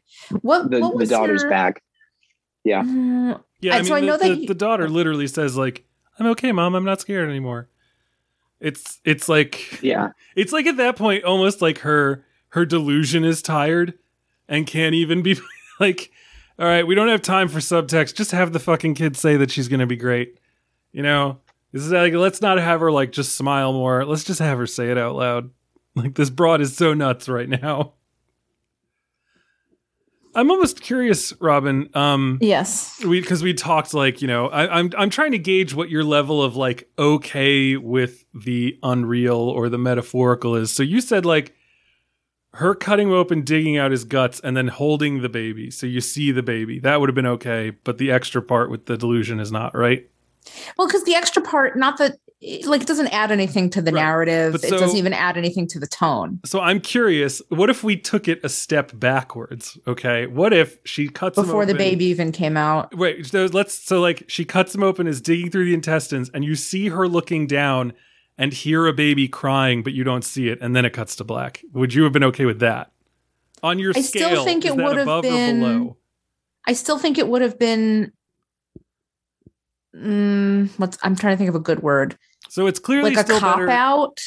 Okay, so that Like I'm glad we saw the baby. Okay, but even, that's what I was even if we didn't about. do any of that, it, would have been fine. so uh, so okay so Because I still don't the- 100 percent believe the baby was there, so it kind of doesn't matter. right so but from worst to best, it goes delusion, just the baby crying, actually holding the baby. Yeah, Okay. What if she dug through him and there was no baby at all and it just ended with her like sitting there staring? like I just right, just like, No oh baby. shit, there was no baby. Like I think I would have liked that better. Then it quite becomes a psychological thriller. then right. it's not a horror movie anymore. now, yes, exactly. but like truthfully, Because I think I would have liked it better. Than a baby. I think I would have liked the movie better if there was no Out of a. Thomas. Fuck y'all. Um, but you know what I mean? Because then it would have been something I could sink my teeth into as like this is a Yeah, well, the phrasing, Jesus Christ, Robyn. tender. Um, you know what I mean? Like it, it would have been something to chew on. God damn it. because then you could have been like, oh, like this was a whole psychological fuck up, you know, mind fuckery thing from the beginning. And now it brings it to such a place of uh, magical realism, then you're just kind of back in, you're kind of ba- back in that seat of like, is this real or is this still a delusion? Like, it doesn't matter if there was a baby physically there or not. Is this, um, amplified reality or is this a woman who's just annoying the shit out of me like i don't know the movie was fine. Um, I- I want to I want to ask a, a question to to our co-hosts and uh, guests. The sequence when David like shows up, mhm. there's Which a couple of things. The the one when she confronts him in the park. Okay. I, I want to get a judgment on this and I want to get kind of a, a feeling from y'all. Um, why does he not? I mean, obviously he's fucking with her, right? But why does he not say, like, yeah, I'm David. Like, I'm exactly who you think I am. Why does he pretend for even like two or three minutes that he isn't? part of that control Uh, yeah, I think it's just uh, it's it's fun to fuck with her. He's like clearly not a nice man. You know, he's not upfront about anything. I think he But, wants like, to make her. co- And then I think why? the- well, the, so so Because wouldn't it wouldn't it fuck with her more if he's just there? no, because like she's down. no because it's part of that gaslighting even for two seconds Also, it's not for two seconds because he's he leaves and he's like, "No, I know, I know all your names, but you told me that." So like, he's still kind of like giving himself an out, Sure. and he then But he's like, Ben says hi. hint. He like drops a little hint and is like, "Oh, come to the boulevard. We're going to the boulevard, yeah." And so like, if she if she pursues him despite his his giving her an out and going to the boulevard and everything i feel like to him that's a sign of her continued devotion in some way i mean he's I think not a well yeah, man he- i don't he think we're ever finds a way. totally pin him down like ev- every interaction that he has with her in the movie, he finds a way to take control of. And that's the thing that she absolutely abhors about the relationship. But the thing that she can't get away from is like she will never be free until she is able to regain control. over that relationship and what it means to her. And I think, like, you know, right from the beginning of her coming up to him and approaching him, he's like, we can't have that because she's the one driving right now. So I need to do something to further destabilize her uh, and put her back on her heels. Uh, and and there's this, you know, continued. He uses every kind of way, every kind of tactic of abuse that he could use. He uses um, it, it just on her over the course of the movie because he he likes playing with her and he's a he's he is he's a twisted fuck of a guy and like I think that that is something that he and, and it's funny because it, this really plays into that question of whether or not he's there or whether this is her manifestation of what he represents to her. There are things that he does in this movie, things he can't know, but also that smile that he gives that I wanted to find a time to mention at least once and before we wrap the podcast is just like it's such a such mm-hmm. a purely malevolent little flash of a grin. Um, terrifying to me, the scariest thing in the movie is Tim Roth's smile um, mm-hmm. in, in that scene. It's just this like absolutely twisted uh, expression of of cruelty and um, enjoyment of, of, sadism. And you know, mm-hmm. it, it, and that's the thing to me where I'm like that opening monologue where she's talking to the intern about you know what a sadist is like and what a sadist wants, um, and the fact that a sadist um, is always surprised no one else is finding his games as fun as he is. Uh, I think something along those lines was the the idea of that monologue. I think the version of Tim Roth that we meet in this movie is someone who is having the time of his life tormenting Rebecca Hall. Um, and and so I think that you know every single way, every avenue he can find to tread her nerves um, including the fact that he like somehow knows that her her daughter was just in a bike accident, you know, or was it an mm-hmm. accident? Like everything that he could say to unnerve her, he does say, uh, which to me is another way that we're getting inside her perspective because everything he says is her worst anxiety realized. I'm I'm curious as well I mean, all of those are great points. Um, I'm curious as well. Had she not approached him, do you think he would have approached her? I don't think so. No, I think I think I think his everything he does is like to say, "Come to me."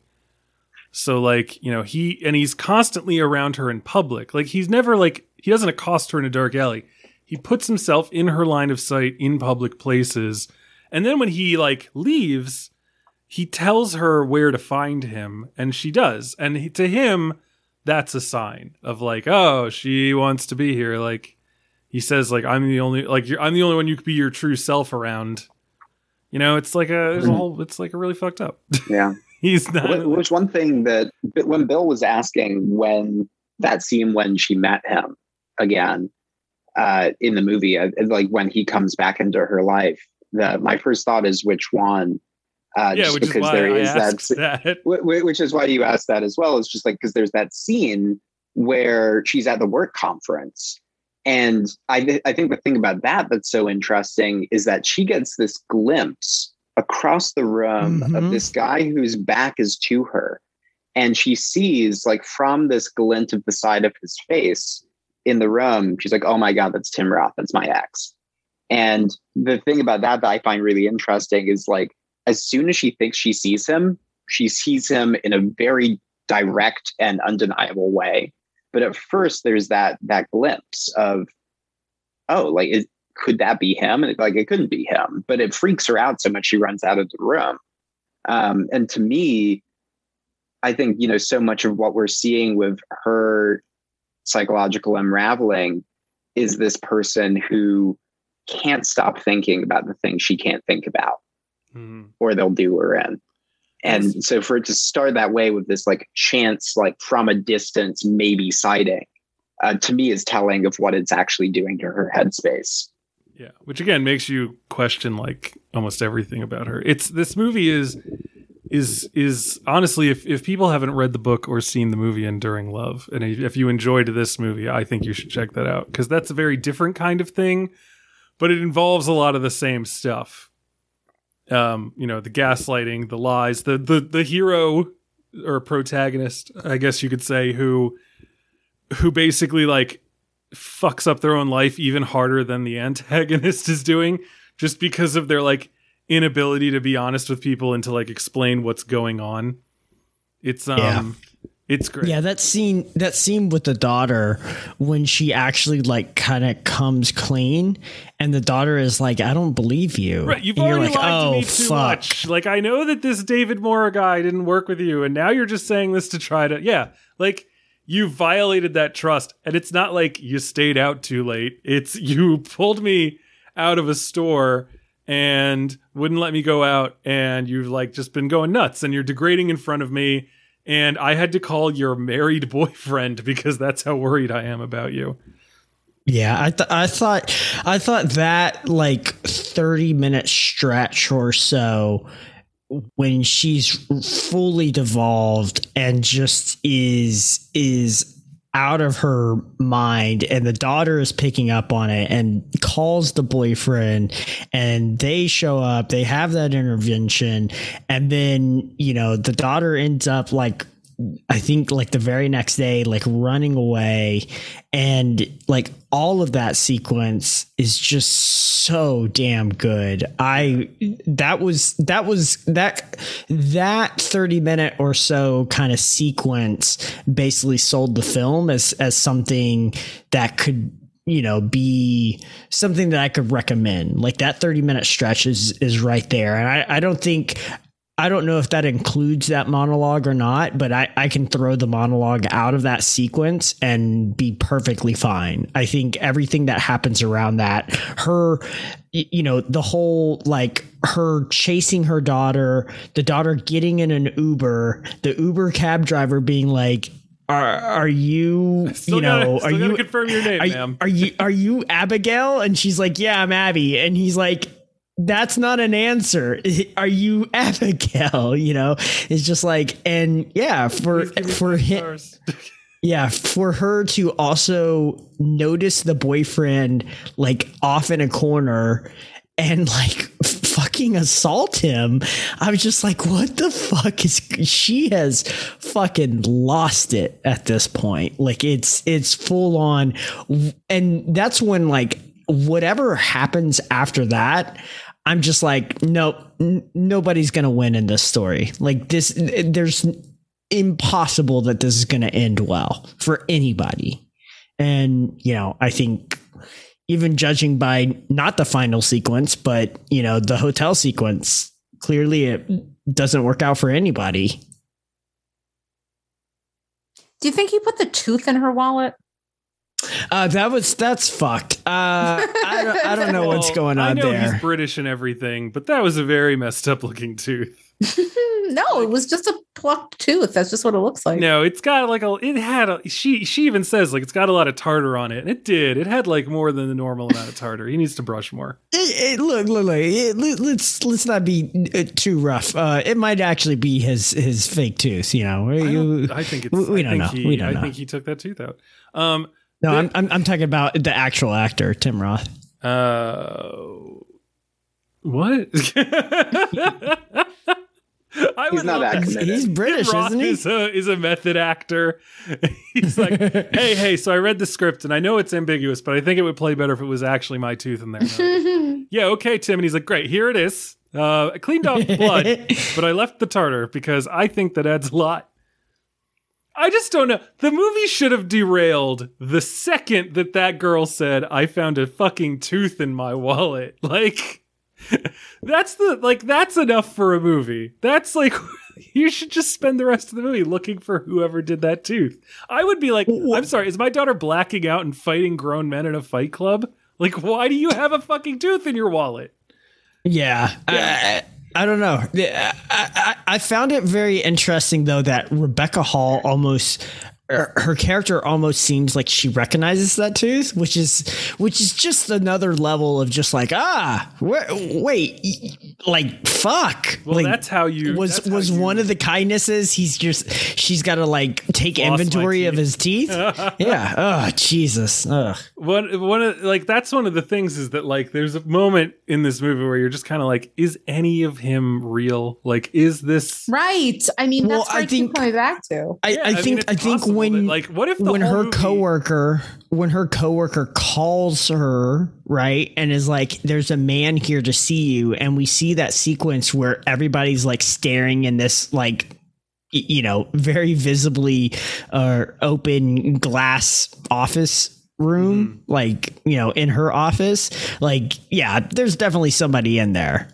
or so, she's but- like, but, I mean, like, you know- comatose in her office and everyone's like she hasn't moved in 30 minutes um no it's know. but it, was- it was one of those things where i was like is this whole movie just like her daughter got hurt once and it's sending her spiraling? Like i just it was it was uh, then that's that that's that tension where it's almost like i don't i don't know. Like usually if someone were like all right so my theory about the movie is tim roth was never there usually in a movie i'd be like go fuck yourself. Kill yourself right now. You're unwanted. You don't add anything to the conversation. For this movie i'd be like okay yeah sure. It doesn't really matter because i think it- what matters is is the way she's re- a- acting with literally everyone else.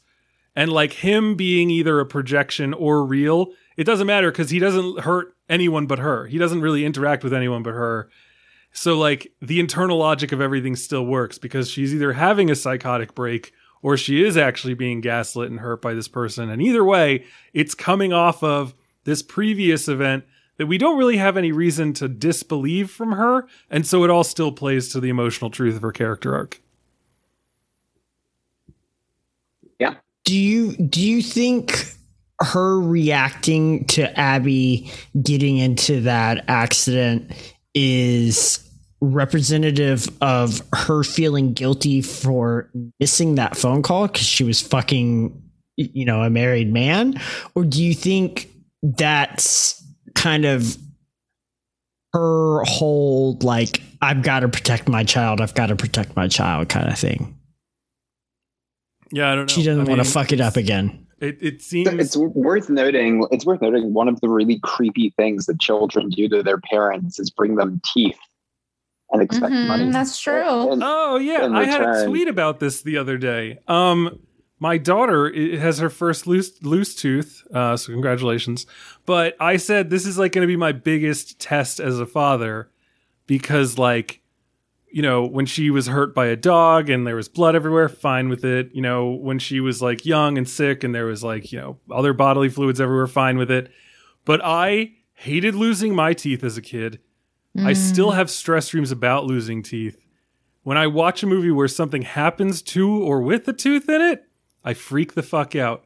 And now I've got my child, whom I love more than I love my own self, and she is asking me every day to wiggle this goddamn tooth in her mouth and see how much looser it is. And I'm like, I've got to go through 26 of these. You're triggered. Oh, Yeah. you you've just What a you've got to do the you, you've got to do the door slamming technique. You know, you just like put a little string around to the though. tooth, Like that's put the the, thing. is- string on the doorknob, and then slam. Then you're She's done. super excited about it. She's really happy, but like I didn't want to take my teeth out ever when they were loose as a kid, and so like I'm just she's gonna have to do it herself. I, I'm not gonna be able to. Do it. Brian, Brian, here you go. I- Is is your daughter in some kind of schooling system at any point right now? She she will be in a couple weeks. Yeah. Okay, go to that school nurse. Go to that, and that that was not a judgment, male or female. It could be a male, it could be No, a female. The, the, but the term is nurse. Yeah. Yes. Uh, go to that nurse. Tell them I will give you a bottle of whiskey if you will take that tooth out of my child's mouth. Like Ugh. I like I don't care. Like I just just Sorry, tell one bottle them tell them literally it, every tooth. But yes, okay, Yes. you make a good Yeah. point. I'm not about to give away Like- like, like- 28 bottles of whiskey. Yeah, but- so specific. but I feel just- like I feel like you're speaking from experience, though. No, Yeah, not, Bill's absolutely not. Father paid people in whiskey to rip his teeth out, but that was 12 years ago. That was that was that that was was- adult that was- teeth. Yeah, that was that's last why I was. yeah, Yeah, that's that's it. why I made that that joke about Tim Roth's teeth. Um, no, no, no. But yeah, just just find a way to basically tell that nurse to just be like, hey. I have anxiety about getting like teeth coming out of my mouth, so I don't want to relive that trauma and pass it on to my child. Could you just find a way to, oh, hey, your tooth really was loose. Look at this. so yeah, I don't know. Yeah, that's that was my thought. So maybe that's. Unfortunately, I don't know if it's gonna last for two weeks. Probably not um, what, what was I going to say? So yeah, maybe maybe Rebecca Hall was thrown into thrown into a panic by recollections of her daughter bringing her teeth, which made her think about when she was younger, and then her daughter falling off a bike, something again that usually happens to smaller children. And so Yeah. Oh. breakdown. Well, that that was also interesting. Now that you mentioned that, because she says you don't know how to ride a bike, which is like a small detail. That's kind of like, wait, what the fuck? Why didn't she know how to ride a bike? I don't know how to ride a bike. I don't know how to ride a bike. God damn it! What the fuck? When my sister, my older sister, when when she was riding her bike one day, Okay, well, uh, hold a on, hold on, hold on. Dog knocked her off of the bike, and she got really fucked up. Like Brian, like you have bleeding and- siblings. yeah, Robyn, do you have siblings? Robyn. Sorry, I had to unmute for a second. Or I she rather had I to to think mute for a about whether or not she has siblings. Uh, no, I'm an only child. Okay, so there's no reason for you not to have learned how to ride a bike from like other sibling trauma. But Brian, okay, fine, cool. Your sister got into a, an accident or whatever. It's okay, fine. accident, yeah. Yeah, wicked bad. Uh, really Robyn, what the fuck? Did well, you know, I say that, I and one of my good refused. friends, yeah, my see, friends. My friend, my friends. he drove a pickup truck and had a dog named Duke. I I refused. Um, uh, like my parents tried. They bought me a bike. I Uh-huh. just couldn't propel myself, and I didn't want to learn, and I still don't. I'm just like, no, I don't. I don't need to do this. I okay, don't plan to use this. okay, Yeah. Mass transit's just not Fuck or, bikes. or pub.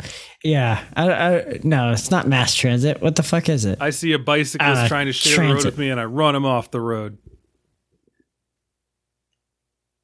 Um, All right, so that's it. okay. So, any any final thoughts? Fuck bikes. Wait, Isaac, Isaac, can can- you I- can can you, you ride a ride, your bike? Oh, I can ride a bike. Well, I- I la learned how to di ride a da. bike. But can you ride a bike don't- with you no know, I will. I will teach all of you to ride a bike, and I'll teach Rebecca Hall's daughter how to ride a bike. And you know that Clearly she's a in need creepy dude thing for you to say. That will be. I'll teach her daughter to ride a bike. Which dot? Oh, oh, I don't never that's mind. not I was gonna. I was gonna say. Why did you say it with the vocal fry? ride a I, bike. I, I say it because I'm determined to leave a trace on this earth, you know? And I think No, that. You're supposed to teacher- leave no trace. Okay. no, That's it's the- no that's the sudden Eagle move. Scout. That's the Eagle Scout. And I, Robyn, you're just, you're completely off on a Soderbergh tangent, which I support. But I, First of all, it's not I- Eagle Scout. It's Ben Fos- Forrester and Thomas and ben McKenzie. Scout. Foster. Don't. I thought say- you said- Jesus Christ. I said it right the Brian. first time, and then I self You said corrected. for Forrester.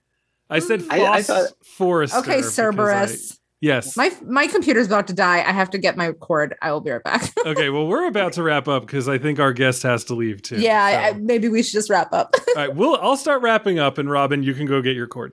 Thanks, girl. So yes, uh, Isaac can ride a bike with no handlebars, and he's willing to teach Rebecca Hall's children. If Rebecca would reach out, we will put you in touch with Isaac, who will teach your children to ride bikes. Um, I, I there's already a, a, a message out to her reps. I, I just, um, I, wanted to get a jump on it, but you know, I'll let you know if I hear anything back. I think great. you know she's busy. It's got a movie to promote. well, that's it for today. Uh, this has been uh, a, a marvelous talk, uh, Isaac. We hope that this met and exceeded your expectations coming off the Wanting Mare. Yeah, I, I think that yeah, if I remember correctly with the Wanting Mare, I think I was the most the the most positive on the Wanting Mare. I had you know very good things to say about it. And I remember it was a pretty robust discussion back and forth on on the limits of that kind of filmmaking. I felt Yeah. like this was this was great. I mean, to to dig into a movie like this and have uh, people landing all over the place on it, I think that's that's about right. It's about Yeah, perfect. My recollection of the Wanting Mare is similar. I remember I was like three stars, but I'd still love to see more, like that kind of thing. Like it's like uh, there are limits here, and I think I'm butting up against those limits, but I'd love to see more of like this kind of thing. But yeah, this has been fun. Uh, don't forget, ladies and gentlemen at home, that we are brought to you by our patrons. Go to patreon.com slash the film stage show to give us your money. Don't forget to go to mubi.com slash film stage for a free 30 day trial of Mubi. And um, yeah, Robyn, are you back? Oh, I'm back. Oh, she's back, baby. All right, Robyn, what are we talking about next week? Uh, I think we're doing our summer grab bag. O M. I'm really fucking looking forward to this. Yes, uh, that means that I have to uh, get out and see a movie or two. Did you actually Yep. see Beast? I haven't seen Beast yet. My hope. But you're so thinking actually- it's your favorite movie of the year, and you Yeah. haven't seen it yet. I don't have Okay. to. Uh, it's great. Uh, no, my hope. So my my hope was that we were doing something either streaming or nothing this coming week because I want to see Beast and I think I can see it on Friday. Um, so I will see it before we talk do the grab bag, and I guess my grab bag will be all television and the Beast, um, and rewatches. Our benevolent Lord and that I did. Master will freak out.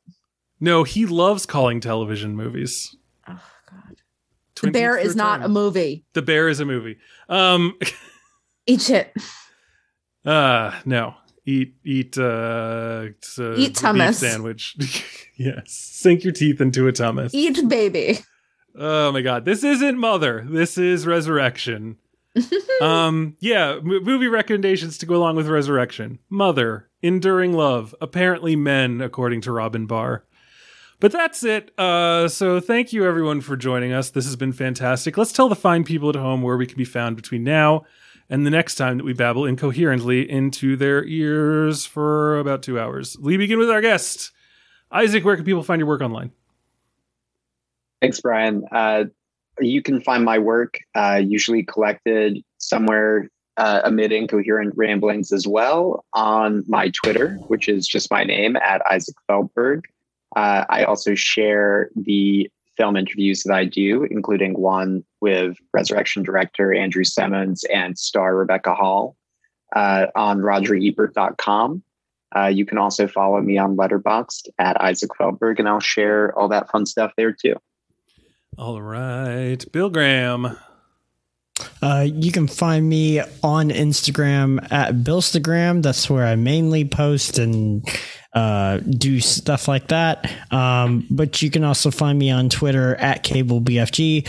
But the other place you can find me is on the Slack channel. Always having a good time there. Always a good, active conversation. Yeah.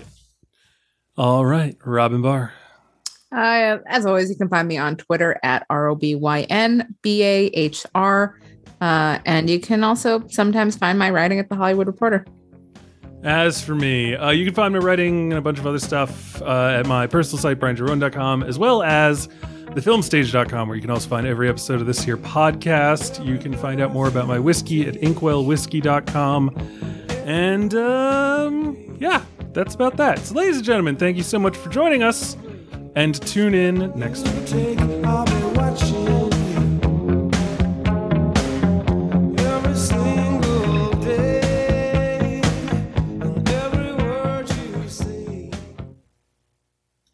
On the nose song, man, considering it is actually about a stalker. I know. That's why it was perfect. I couldn't think of any choice. songs about digging a child out of someone. Maybe Brick? Oh, God. Jesus.